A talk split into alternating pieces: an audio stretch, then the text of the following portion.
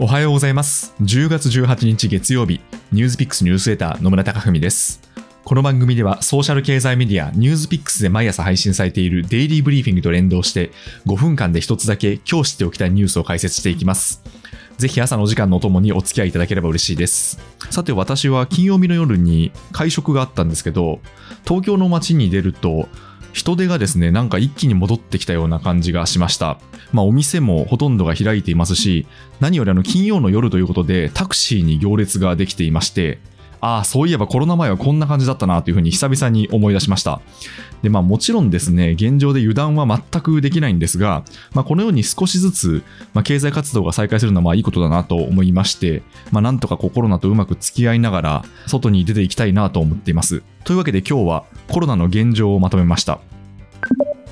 新型コロナウイルスの第5波は9月に入って急激に収束しました。数字を振り返りますと、8月20日に全国に1日当たり感染者数が過去最多の2万5866人を記録しました。そしてその後は減少しまして、今月3日には新規感染者数が1000人を下回りまして、その後もほぼ1000人以下が続いています。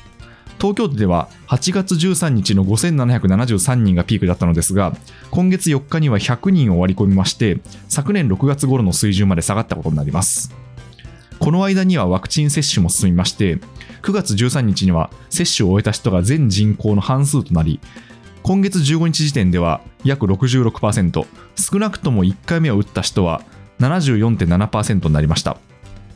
で、この収束の要因については、時事通信が東京医科大の浜田敦夫特任教授の分析を報じていまして、浜田特任教授によりますと、複合的な要因だということです。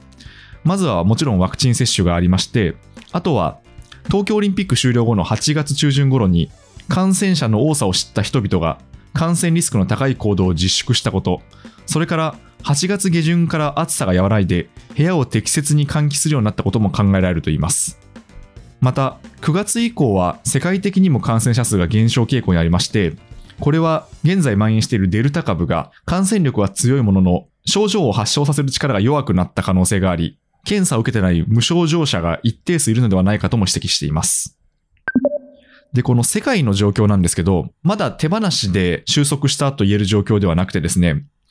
例えばコロナとの共生を選びまして、ほぼ全ての行動規制が撤廃されているイギリスでは、新規感染者数が再び増加傾向にありまして、現在は4万人を超えています。死者数は1日に100人程度なんですが、それでも日本を大きく上回っている状況です。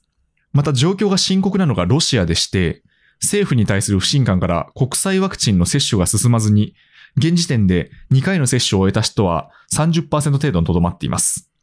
そのために、1日あたりの感染者数が3万人、死者数も1000人を超えまして、いずれも過去最高を記録しています。まあ、こうしたこともありまして、日本にも今年の冬には第6波が来るのではないかとも言われています。夏の第5波を振り返りますと、病床確保が間に合わずに、入院が必要でも自宅待機を余儀なくされる患者が相次ぎました。そのため、今後はこうした事態を避けるため、政府は第6波は第5波の1.5倍の入院受け入れが必要だと想定しています。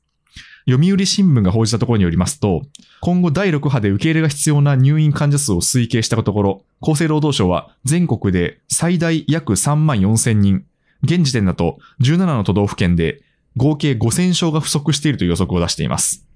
そこで、国立病院機構法などに基づく国立病院に対して初の病床確保要求などを実施する見通しです。あと、今後の動きとして注目なのは、ブースター接種と呼ばれるワクチンの3回目接種です。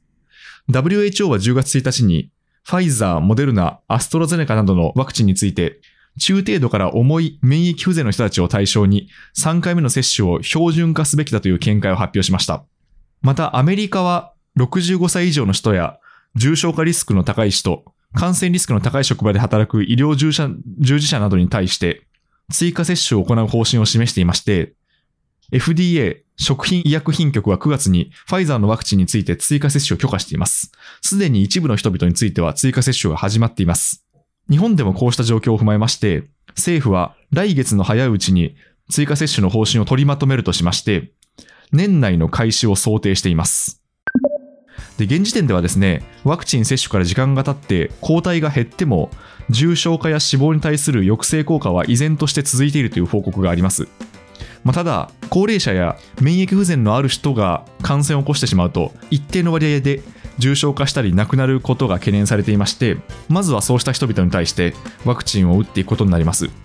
このニュースピックスニュースレターでもたびたび取り上げているんですけど、まあ、ひょっとしたら今後は定期的にコロナのワクチンを打っていくことになるのかもしれません。ニュースピックスニュースレター野村貴文でした。それでは良い一日をお過ごしください。